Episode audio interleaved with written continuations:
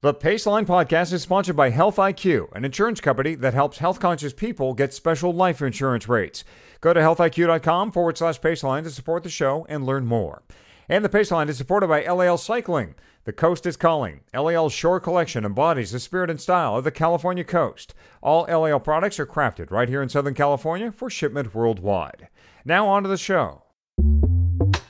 On the Paceline, a lesson on dealing with an oh shit moment when you feel an endo coming, you can either try to ride it out and, you know, hopefully successfully stay on your bike, or you can step out.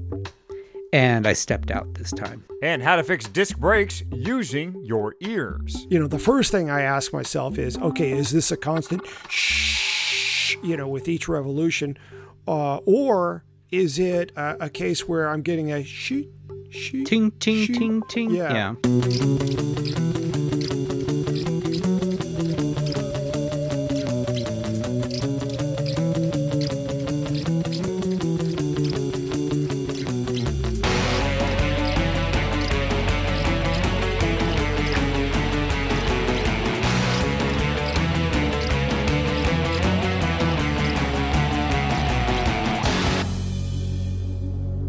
Paceline, the podcast on two wheels. Patrick and Fatty today. Hottie is off taking care of some family stuff.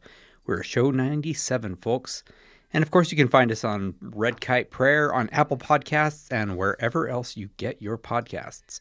And in fact, the fact that you are listening to us right now means that you already are using one of those methods. And so, Patrick, why do I say this every time? Um, force of habit? I'm going to delete this from my from my show notes script. I tell you what. Before we begin, and fair warning, everyone, this is going to be a fatty centric episode. I do have a couple of notes, and that uh, the first one is the Paceline Race Weight Challenge. I talked about this a little bit in the last episode, where a bunch of us, probably most of us, are wanting to get to a particular weight, maybe five, maybe 10, maybe 20 pounds that we want to lose so that we are going to do great in our events or races, or just so that we can fit in the kit that we got for Christmas. I got that problem personally. I don't know about you, uh, uh, Patrick. Are, are you fitting in all your kits right now? Um, I can get them on. You can get them on. Do they look flattering? Um, some of them less so than others. Uh, all of mine look less flattering than each other. I know that's not mathematically possible, but it's true. anyway, I, I gotta I gotta get back down to race weight. I have some important races that I want to do. I want to do well at them, and I do best when I work with and cooperate with and have a little bit of a carrot, little bit of a stick. But I have been vacationing like most people in the world, and so I have not finished writing those rules yet. Next episode, once Hottie is back, we will have the full rules. We'll post them along uh, in the blog, along with the uh, along with the show. What you got to do ahead of time, folks, if you want to be part of the Paceline Race Weight Challenge, weigh yourself right now make a note of it, start working on taking some of that weight off, and put about $250 together in Scratch. You won't need that. Uh, you won't uh, have to give that to me, or rather, I will give it back at the end of the challenge if you continue in the challenge. You don't even have to hit your weight. You just can't bail. It is the anti bail money, it's your earnest money. Anti bail so, money. So it, a bail bondsman won't help a bail bondsman won't help in this circumstance. I am not okay. anti bail bondsman. Uh, I, am derailing here. the fact, the point is, weigh yourself, put together 250 bucks so that you're going to keep yourself honest and keep yourself involved for this whole thing, and expect details next week. Let's move on to the very important question. How does that sound? Yeah, yeah, I like that idea. I got myself a good, very important question for this week. Here it goes. You are on your bike. Picture this. You got your eyes closed. You're picturing this, guys? I am. Okay. I, am talking to guys as as our listeners as well, not just you. So you pass another rider because you're awesome.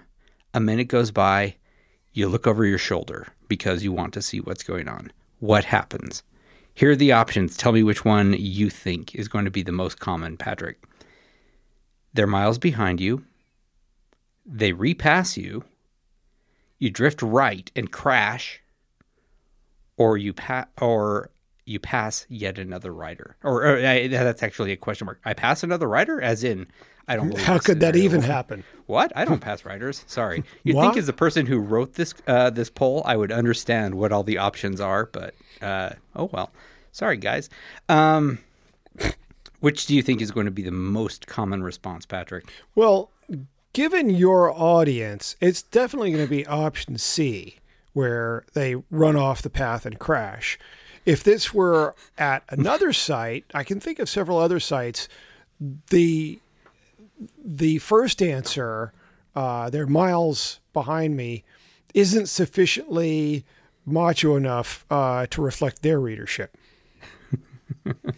Well, you retweeted this, of course. So this these responses are commingled with the responses of your readership. Oh yeah, no, I wasn't thinking of, of my site. Okay. we we've all accepted our our humble place in the universe. I think. We know who we are. 33% of the 265 votes that have come in today say, I would drift right and crash. And that actually gets to the first uh, to the first uh, story that I want to tell. Uh, and like I mentioned before, this episode is going to be a very fatty centric episode. I spent uh, the last three days uh, before it was time to come back to work in St. George, Utah, where I was able to do uh, some road biking, got in a lot of riding, some mountain biking, got in some great riding uh, on on the desert dirt, and I have stories to tell for each of the three days that I was going to be that I was there, and one of them involves a crash, and I'm going to tell that story right now. Okay, so I was on. I think I might have given it away now. I, I've given away the punchline. Can you believe that? It- so here's here's uh, here's how to picture it. Okay, there is a ride that my wife and I love to do every time we go to St. George, and you first start by going up Snow Canyon, which is just a beautiful uh, national park road. It has been recently resurfaced, so it is just perfectly smooth tarmac. Uh, just n- nothing better. It's wonderful to go up, wonderful to go down, hard climb, beautiful scenery. We then continue on uh, to uh, Veyo, which is famous for its pies. Sometimes stop for pie, sometimes we don't. And then Utah Hill, a seven mile uh, seven mile climb with about fifteen hundred feet of climbing. Back down to Santa Clara, and that sounds like it's in California, but it's not. And on home, it's about a sixty-seven mile ride, forty-five hundred feet of climbing. it's not a wonderful.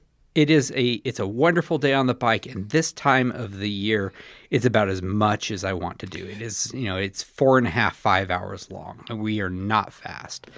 And So- give me some idea. You start at what sort of elevation, and what's the highest elevation you reach? Uh, fantastic question. Uh, St. George's is around three thousand feet, I think. Okay, so not insane. No, no. Um, St. George is quite a bit lower than where I live. You know, I live at about 5,000 feet, so it, this is actually a little bit lower than what I'm used to. And the highest point, um, I am not. I'm not 100 percent sure, but I would guess it's probably 4,500 feet. It- the uh, the top of Utah Hill, I would guess, is probably 4,500 feet. Okay, so not not a huge amount of of climbing in any one chunk. No, no. The seven mile climb up to Utah, uh, to the summit of Utah Hill, is definitely the biggest, uh, the biggest climb. Uh, although not the steepest. There's a couple of uh, sharp, you know, punchy climbs that uh, that you got to do elsewhere, but nothing that uh, really drags on. And that's kind of why I like it. You know, the climbs they wake you up, they keep you focused, but they don't brutalize you, which is nice, especially this time of year, right? December 29th, right? You kind of want it to be reasonable. So we are doing this. We're doing this ride, and uh, we do the Snow Canyon ride. Have a beautiful time enjoying it. We drop. Uh, we drop down to Veyo. Over toward Gunlock, which is the the route that uh, most triathlons in the area uh, use for you know for the half Ironman and so forth, because it's you know it's it's a pleasant pleasant road that doesn't necessarily get in the way of traffic going to Vegas or elsewhere, right? And as we're riding, we go by a guy who is stopped on his bike and he's just you know he's standing over his top tube ask him if he needs anything. He's no i'm fine. And he's very clearly someone who is a you kind of get the sense a serious rider right? Okay. decked out uh, head to toe in Rapha you know and it's a matching you know matching kit. Uh, i can tell he's wearing uh, a Rapha cap. He's you know expensive helmet, uh, nice looking bike. I, you know you can you can tell pretty quickly which people have made riding you know what they do. And yeah, this is it's a priority. This is, this is one of those guys, right? And we're we're those people too. Yep. Although I don't look at right now because I'm 20 pounds overweight. so, um, it, my wife and I continue, and we're actually having a conversation about uh, Clif Shot Bloks. And I was trying to remember uh, the kind of Clif Shot Blok that I can never eat again. And I was saying, I think it's the mojito Shot Bloks. And Lisa was like, there's not even such a thing as mojito Shot Bloks. And I'm like, nah, but that's close. And so we're we are talking, riding riding side by side because the, the road's deserted and there's a big shoulder. And having a conversation, and she's like, I think it's it's not it's not mojito. I think that it is pina colada. I'm like, there's not. There, I know for sure it's not pina colada, and we but we both know it's a drink. We both know that it's kind of a tropical thing, and neither of us can remember what it is. And you Lisa's, forgot what a margarita is. We forgot we forgot the word margarita. Okay. And Lisa Lisa remembers first, and this is after we have made the bet. And the bet is whoever whichever of us is right, and neither one of us is at the moment, but whichever of us is right gets to pick where we eat dinner that night. She remembers, yells, "It's margarita!" and you know, and I'm like, "Oh yeah, that's right. Okay, you get to pick." Uh, Red Robin was uh, the choice, by the way. Um, she couldn't come up with anything better than Red Robin. St. George isn't a destination for restaurants, and oh. uh, it's a place where you can get a, a, good burger. And Red Robin has good burgers. was a great choice as far as I was concerned. We're not fancy people. Um, that's that was uh, that, that, was a win-win choice as far as I was concerned. Anyway, about okay. the moment she says that, suddenly this guy who we had passed a little while ago, you know, so you know, two minutes worth of conversation worth. Mm-hmm he rockets around to our left. Um, not not saying hey how are you or how's it going or anything. Just boom, he's gone. It's a clear attack, a 100% attack. And I I'm like, huh, well that's interesting. And I because you know I'm 52, my wife is 50 and it's I, am 20 pounds overweight. This guy's in, you know, he he looks like he is a serious rider. I'm like, I'm thinking, Am I really someone that you're going to take any pride in attacking at all right now? Don't worry about it too much. But he only gets about, a, I would say, 75 yards ahead before he stops distancing us, right? And I start noticing that while I have not consciously intended to go faster, I don't know, maybe I have. Maybe there is a reaction. That we are starting to reel him in a little bit. And I'm and I say to my wife, I'm like, I think we're going to catch him. And about the moment that I say that, he looks over his shoulder back at us and drifts right off the off the shoulder into the St. George Desert, which is sand and boulders. That is what it is. He goes probably 10 feet. You can tell that he is struggling mightily to stay upright and then he hits one of those boulders that I'm talking about. Oh God! And Endo's at I would guess probably still going about 15 miles an hour, right? Uh huh. Flips over, lands on his face. He's bleeding from the face. He's tangled up with his bike, And you know, we in we're only a, we're not that far behind him. We pull over to the side, and I, I'm not even there's you're you're aware of what you're thinking and what your reactions are, and there's a little part of me that's like, this is kind of funny because this guy clearly crashed because he was checking how he was doing against a couple of 50 year olds on the open road. But there was another part of me that says, I have come really close to doing this exact same thing. I don't think I've ever actually ended on a road bike, but I have I, I have drifted when looking over my shoulder before. And this guy had really done a number on himself. His face was bloody. He had actually broken in half one of his pedals. Oh, um, good grief. Yeah, yeah. Um, and was very sore, disoriented. He, you know, he tries to stand up. We have him sit back down, and um, I'm, you know, after a little while, he's okay. It doesn't seem like he's necessarily. I don't think he has a concussion. He's cut up, but he's not. I don't think anything more serious than that. Um, he has a flat. I volunteered to fix that for him. He's like, "No, I'm done. I'm not going to go anywhere. I'm going to call an Uber." And I'm like, "Well, good luck with your phone." um, because out there phone signal's not great. Um, he does, however, manage to call a taxi. No Uber, no no chance of getting Uber out there. Um, I, I, wonder if there actually are any Ubers that service Gunlock, Utah. Um, right, but it's. I mean, so th- there was a part of me that's like, you know, this is kind of funny, but there is another part of me that's like, no, I totally identify with this, and he actually was incredibly candid. Uh, you know, while we're talking, because we, you know, we stayed with him for a little while, and he was like, "Yeah, I looked over my shoulder. I was checking to see if I if I had successfully uh, uh dropped you two, and yeah, I, I, drifted off. And, and I'm like, you know, I understand that. It's it's kind of fun to attack. It's it's kind of fun to see if you can gap someone, and sometimes things don't go right.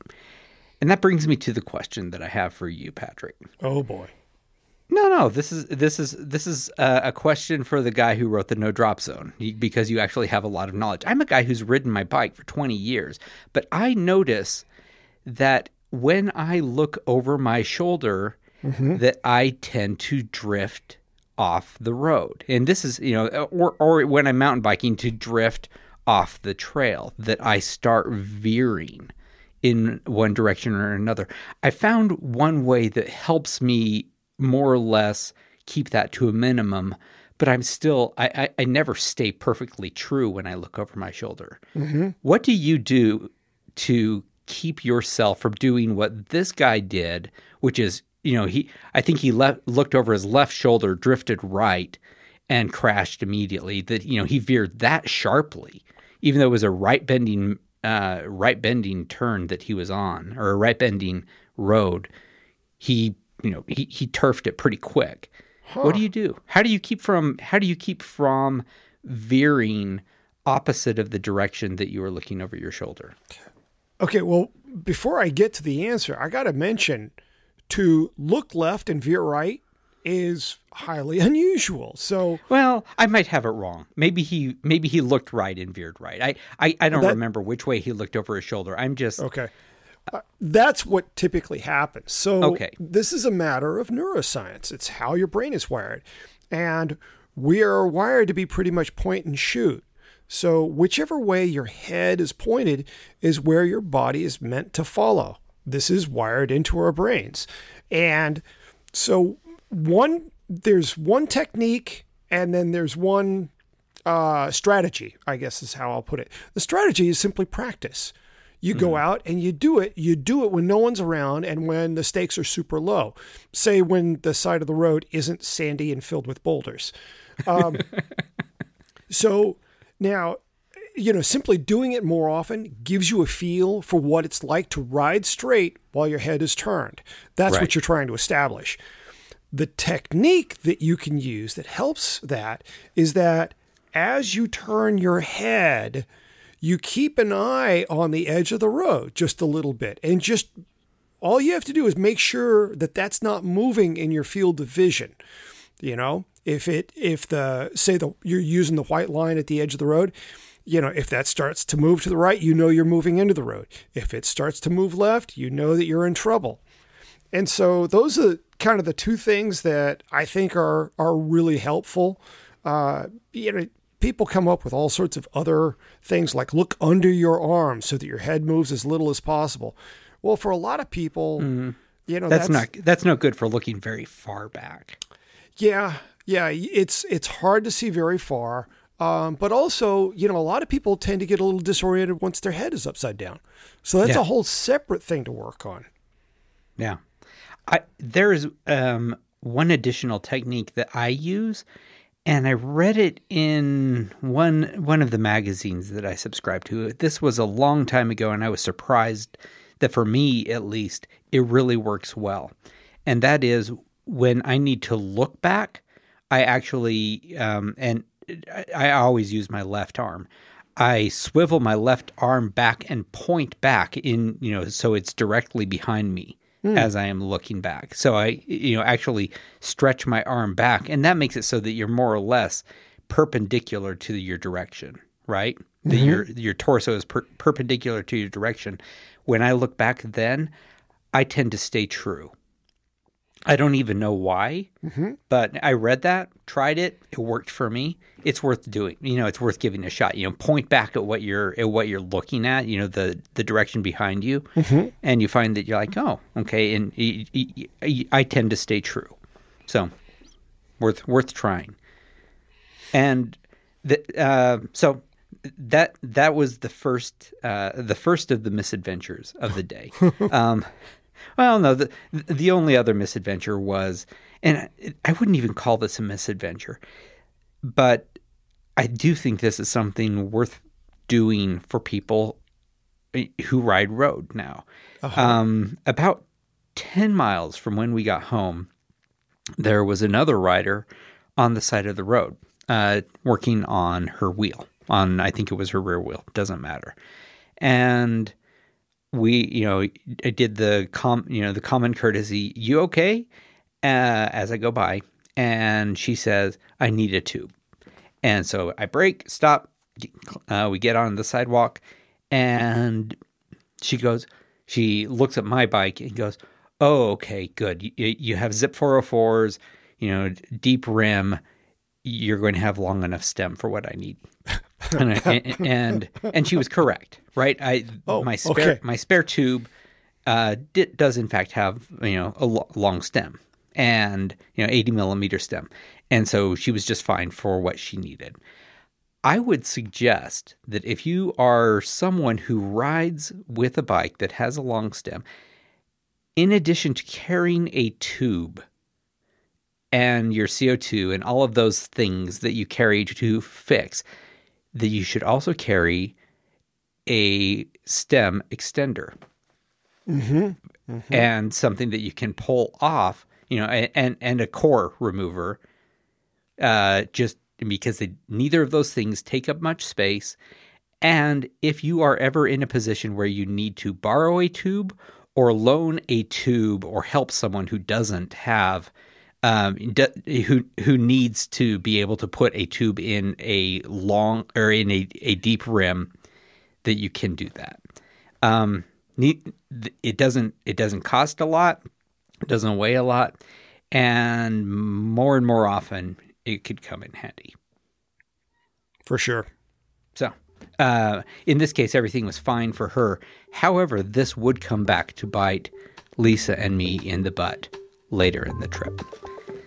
So I, I tell you what, let's continue on with uh, more of my St. George adventures right after this break.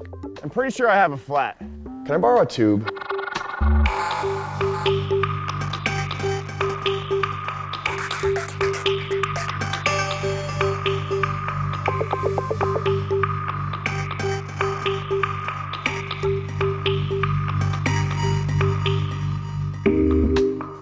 Chances are, if you're listening to this, you're a cyclist. And because you're a cyclist, you can save up to 25.5% on your life insurance by purchasing it through Health IQ.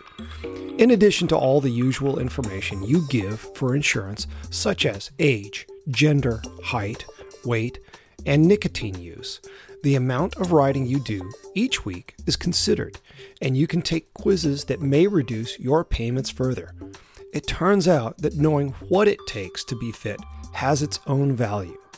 Health IQ knows that people who ride have an 18% lower risk of heart disease, a 28% lower risk of overall mortality, and a 45% lower risk of cancer.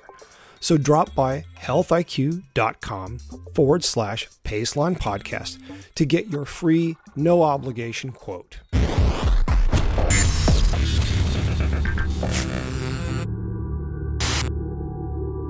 Patrick and Fatty back with the Paceline, and we are on to day two of, of my very self indulgent, but I think kind of informative uh, three day weekend of uh, mountain biking, road biking, adventures, and misadventures.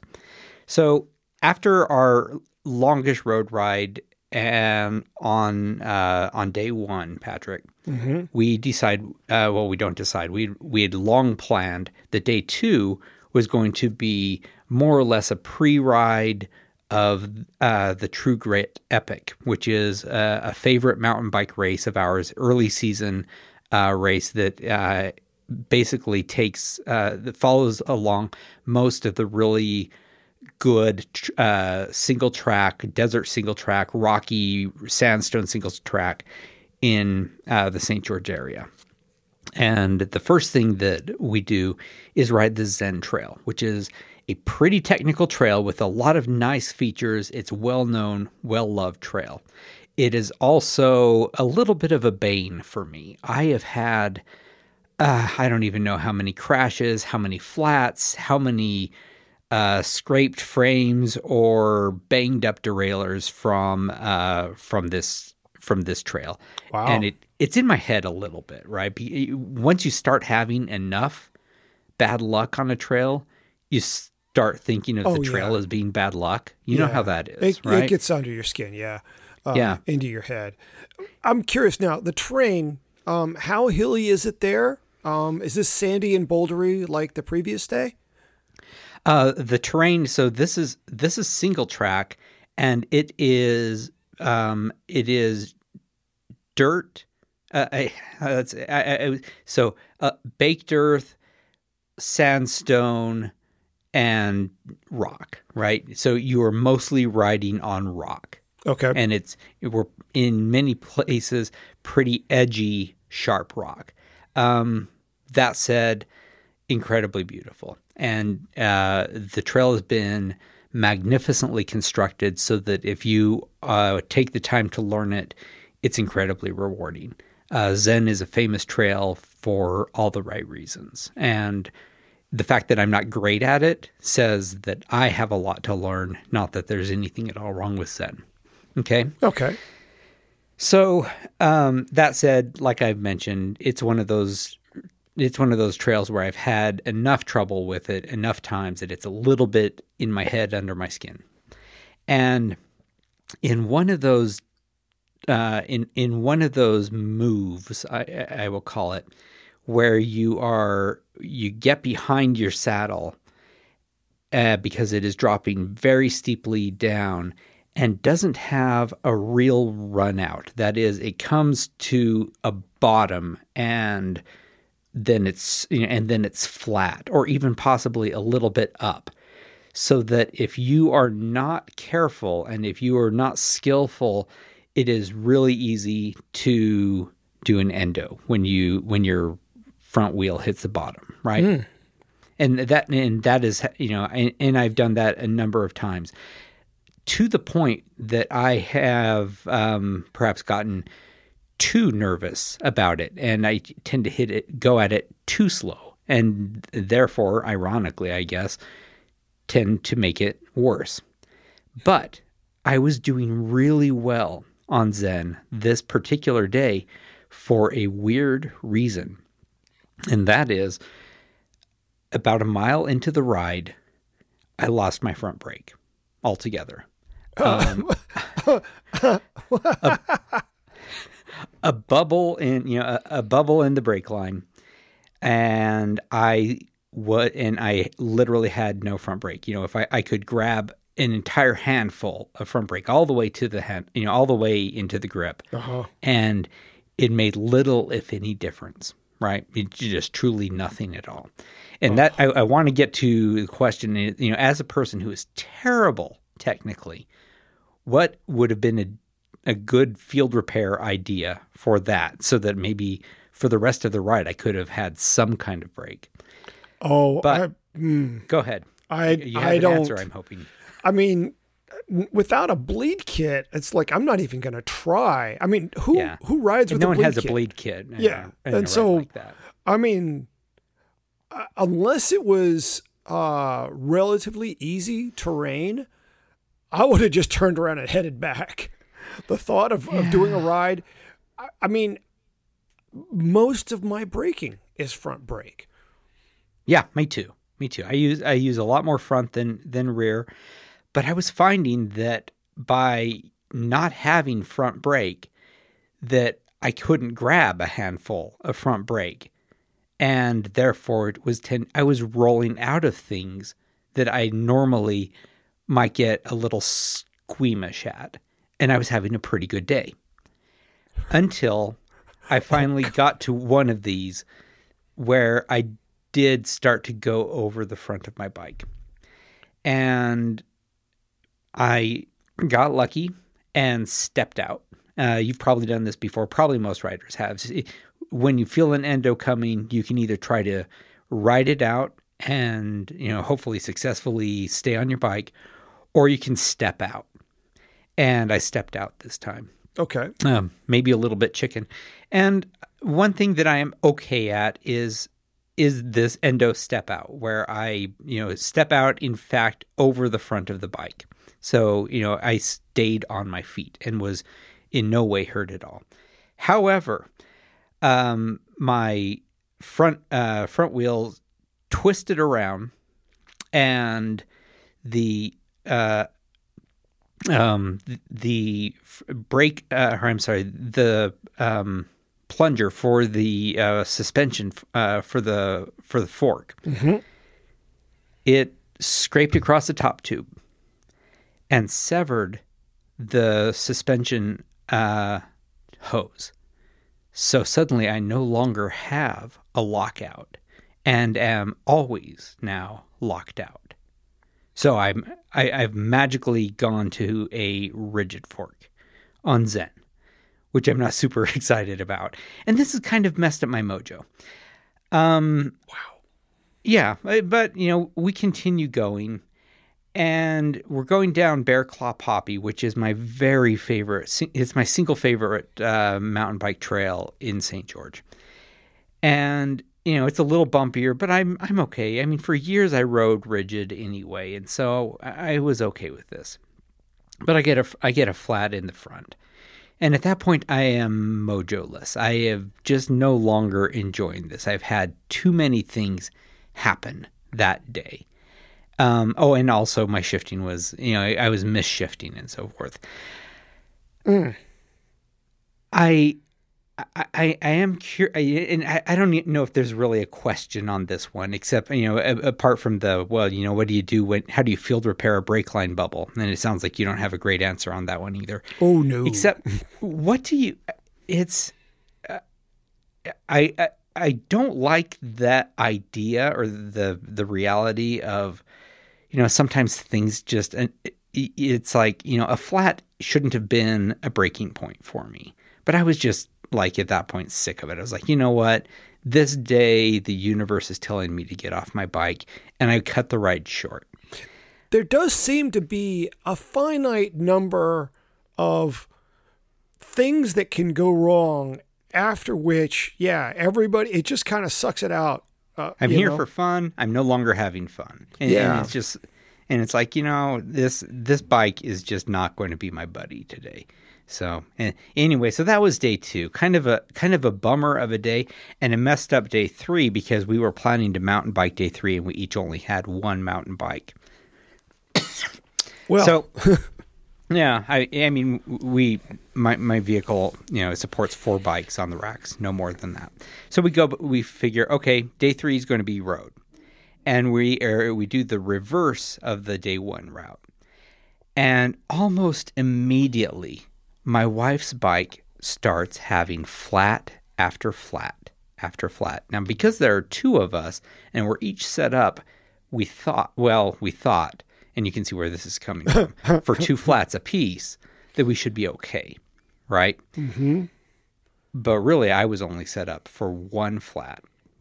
And while we had done our best to try to find tubes, that was on New Year's Eve, and uh, after after we had had you know had the first flat, and of course there are no bike stores that are open, and the Dick's Sporting Goods you know the fact that they had any road tubes at all was kind of a miracle, and they certainly had no 80 millimeter tu- uh, stem tubes, right? Yep. yep.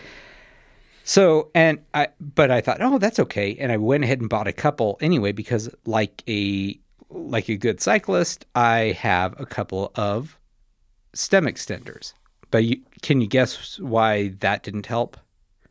Uh, because the stems were so short, uh, the valve valves were so short in the first place that the stem extenders still weren't long enough. Yeah, you're close. The the the tubes, and and maybe you didn't think of this because you were not used to seeing super cheap tubes. But these super cheap tubes, the the cores could not be extracted, right? Oh, yeah, yeah. And so you know, not being able to take out the cores, I couldn't put on the extenders, and you know, so these tubes were useless. Had to leave them back at home. So I have on occasion just taken the extenders and put them over. Just screw it on top of that. It's not dynamite, but yeah, uh, it's it's a way to deal with it. Hmm. I have never tried doing that. Okay, so that's something that's something uh, worth knowing for another time. But there were t- there were two things that were going on with my wife's bike. My bike was perfect the whole day. She had flats front and rear and i in spite of going uh, you know around the tire over and over and over looking for whatever it was in we went through all of our tubes and eventually had to go back to tubes that were leaking less slowly. Oh god. To and you know and finally nursing at home. We finished the ride but in addition to that and and uh, there is uh, why do why do tires tend to go flat in, in groups of three is is part of my question. The other is the, on her brakes. You know, we have we have disc brakes, and after my first change, her brake was dragging. Her rotor was dragging on the pad, and I couldn't fix it. And you know, I, I tried a couple of things. I had a credit card. You know, I'm pressing against the pads to uh, basically push the piston out a little bit and get give me a little bit extra space. Didn't really seem to work. I didn't understand why, and maybe even if it was a coincidence that we were getting a uh, that we were getting this kind of problem. That you know after a, a single change, that suddenly the rotor was dragging on the pad. Any ideas? I I can only come up with the idea that it must the wheel must have been slightly cocked in the dropouts, but with through axles, this was a through yeah. axle bike, right? Yep. Yeah. So with through axles, that should, in theory, eliminate any possible possibility for misalignment. That's what I thought. the The only thing I could think of is if uh, if one of us had grabbed the brake lever while the wheel was off. But, but if you did the credit happened. card uh, trick, yeah. that would have taken care of it or should have. It should have, but I, I, I mean, and my wife is a trooper and lived with this, you know, this grating sound for four and a half hours. Oh my this happened, gosh! This happened like you know, seriously, half an hour into the ride, and you know, it's a sixty-seven ish mile ride, and so on all of the climbs, on all the descents, everything, she's got that sound and you know just kind of miserable for her. Mm. or maybe it, it might have been worse for me. I think i'm bothered more by sounds like that than she is. Well and there's a good chance that if you're following her or next to her you actually hear it better than she does. Yeah yeah that's that's entirely possible. So that aside what what is your recommendation for keeping you know basically keeping your rotors from dragging on pads and when doing a field repair? So the first biggest step is to make sure that the brake itself is as, is aligned as perfectly as possible. Mm-hmm. The the more care you put into making sure that the brake is properly aligned to the rotor, the greater your margin of error should should something else uh, you know shift ever so slightly. And so you know that's my start point. But if I get out on a ride and I start hearing uh, a rotor rub you know, the first thing I ask myself is, okay, is this a constant shh, you know, with each revolution, uh, or is it a, a, case where I'm getting a she, ting, ting, ting, ting? Yeah. Because uh, if that's what I'm getting, as I was just yesterday, uh, I don't have any problem getting off the bike, putting my palm on the rotor, and just giving it a little push or a little pull mm-hmm. Uh, to try to and true I, it better. Yeah, and I did that and I, I am not sure. I tell you what, I will follow up um, when I get this thing back from the bike shop and, yeah. and, and get a report on what was wrong with this because up until this point this is you know we've we've been riding for a season now with uh with the di- road disc and it's been nothing but a pure pleasure until this particular ride and I didn't I don't know that many tricks for fixing that kind of thing. And and that is one thing that perhaps is, uh, I, I, guess, for if you're looking for negatives with any kind of disc, but road disc perhaps more than than mountain, is that the tolerances are not that, you know, are are so slim.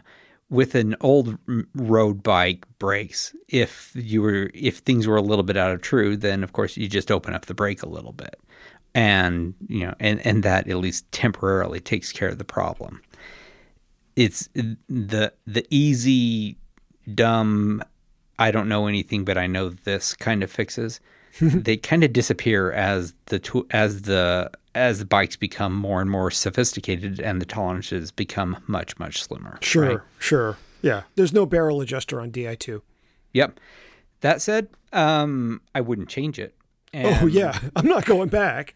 I'll keep the so, bikes that I have, but yeah. so here's here's kind of the the wrap up on this. It sounds kind of like I this has been me complaining for about 40 minutes now, I just right? hear lots and lots of misadventure. Well, I mean, there was some misadventure, but the fact is, even with all of that, I want to say it is so nice to get out in December for a weekend of riding. Um, you know, it's yeah, I'm out of shape. Yeah, I'm overweight. Yeah, we had problems with the bikes. But oh man, it was just nice to end the year with a few days of riding. I had a great time. Excellent. Um, so, um, I, I, I, I, I wanted to put that on as the cap that this wasn't just a miserable weekend it's I had more problems with the bike than usual, but we do kind of expect at least a few little problems. And mm-hmm. in in a mountain biking area where it is very technical and rocky, and a crash generally means you're going to bang your bike, it's going to happen, right? And you mm-hmm. kind of expect it. And I'd rather have problems on the bike than not have a bike. So there you go. Very Tell good. me. so, so what's going on over at RKP? Well, we've just posted uh, our annual year end awards. And uh, whereas, you know, we let uh, VeloNews and other such publications take care of, you know, who the greatest Grand Tour rider is, who the greatest North American racer is, all those kind of standard award show type awards. Uh, we we go a little different, a little little more obscure. Um, mm-hmm. We talk about things like gravity and and suspension and not even the the best suspension design, but yeah, more more unusual angles on that stuff. Uh huh. Yeah. So uh, our awards are up. Uh, part two are mine. Part one are robots, and uh, I I've always enjoyed doing these. Absolutely. Check them out, and let's head on to the Paceline picks. Uh, I have been talking and talking, so I hope you have a good Paceline pick. yeah, I do. Should I go? Yeah. Okay, so back at uh, Interbike uh, back in September, uh, Shimano showed off a whole bunch of new apparel, um, a bunch of pieces meant for more gravel oriented riding, um, more subdued colors, you know, less less rolling billboard look, and um, even kind of some some not quite baggy shorts, but kind of an overshort to go with their uh, their apparel. And in addition to that, they introduced some new shoes, and uh, they're called the XC5, and they are a lace-up shoe. Uh, in you know, in the spirit of what uh, Specialized has followed Giro doing, and uh, it they do have a little uh, lace retainer that you pull out and slip the laces under, so you don't end up with a shoelace in your chainring. And like uh, some other Shimano shoes, these are are finished in Michelin rubber on the bottom. Oh, nice. And uh, let's see. Oh, the uh, uh, the front, the toe, and the heel of the shoe also uh, are are finished in the, that uh, glass bead reflective technology. So very bright pops uh, to direct light on those areas of the shoe. It's um it's a lugged sole, not as aggressive as a mountain bike shoe, um, and yes, it's an SPD shoe quite naturally. Right. But the thing that really caught my attention when they were telling us about this, it's like, okay, it's another shoe from Shimano. It's going to be a good show, shoe relative to its price point. And then they said, well, we know that gravel events can be longer and, you know, your feet can swell. You've got to get up and walk around some. Uh, you know, sometimes you get in the water and, you know, your, you know, your socks will, will, you know, suck up the water and that can make the shoe tight.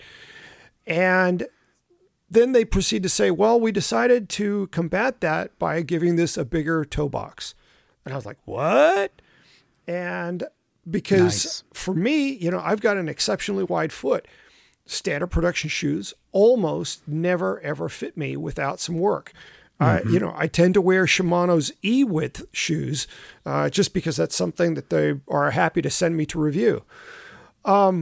But this is a standard width shoe that was given a really generous toe box so that you can wear a thicker sock or you know it can get wet and you know your foot can swell up through the day and you won't end up completely constricted with the circulation cut off to your toes um, it's a really dynamite shoe. I am just so impressed. And it's the sort of thing that for rkp readers uh, a number of them have spoken up o- over the years saying that yeah they have either a wide foot or a high instep or a high arch you know large volume all those things that can contribute to the need for a wider shoe. Uh, i hear this from an awful lot of people. And this is a shoe that just the straight production version it is absolutely the widest you know quote unquote standard width shoe i've ever put on in my life I I mean it, it's amazing that the contact point that is most likely to cause pain in, in the shoe that is, is so hard to find a good accommodation for. I, I have a rough time all the time and uh, for have for years. We ought to do a Paceline shoe special sometime. i'd be good with that Make a note. We'll have our producer make a note. okay Oh, we don't have one. Okay. i'll get All my scratch pad uh, yeah So so my Paceline pick is races that have a liberal exchange or return policy. I am the reason I'm thinking about that is in a couple hours from when we're recording, I'll be registering for the Crusher and the Tushar, which has a fantastic return policy. That is, uh, or a, a fantastic exchange policy. That if you uh, register for the race, fully expecting that this July you're going to be racing it, but then something comes up, life happens, someone can buy your race entry. The point to point, the Park City point to point, same policy. Breck Epic, same policy. Um, it doesn't seem like that should be so hard to do, but not every race does it. Don't understand, but I want to offer a little love to the races that do. If you got a great way for people to sign up and hopefully do your race. But then if they can't, to be able to sell their entry to someone else, you're a good race. Thank you. That is my pick. Very cool. It, I, I mean, are you? I, I don't want to name names, but are there races you have done recently that don't have this kind of policy where if you enter the race and then you can't do it, you can't do a you can't do a, a sell to someone else?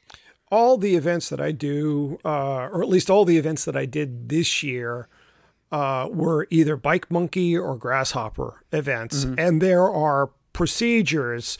You know, there are opportunities for people to do something about um, Yeah. a race that they can't attend.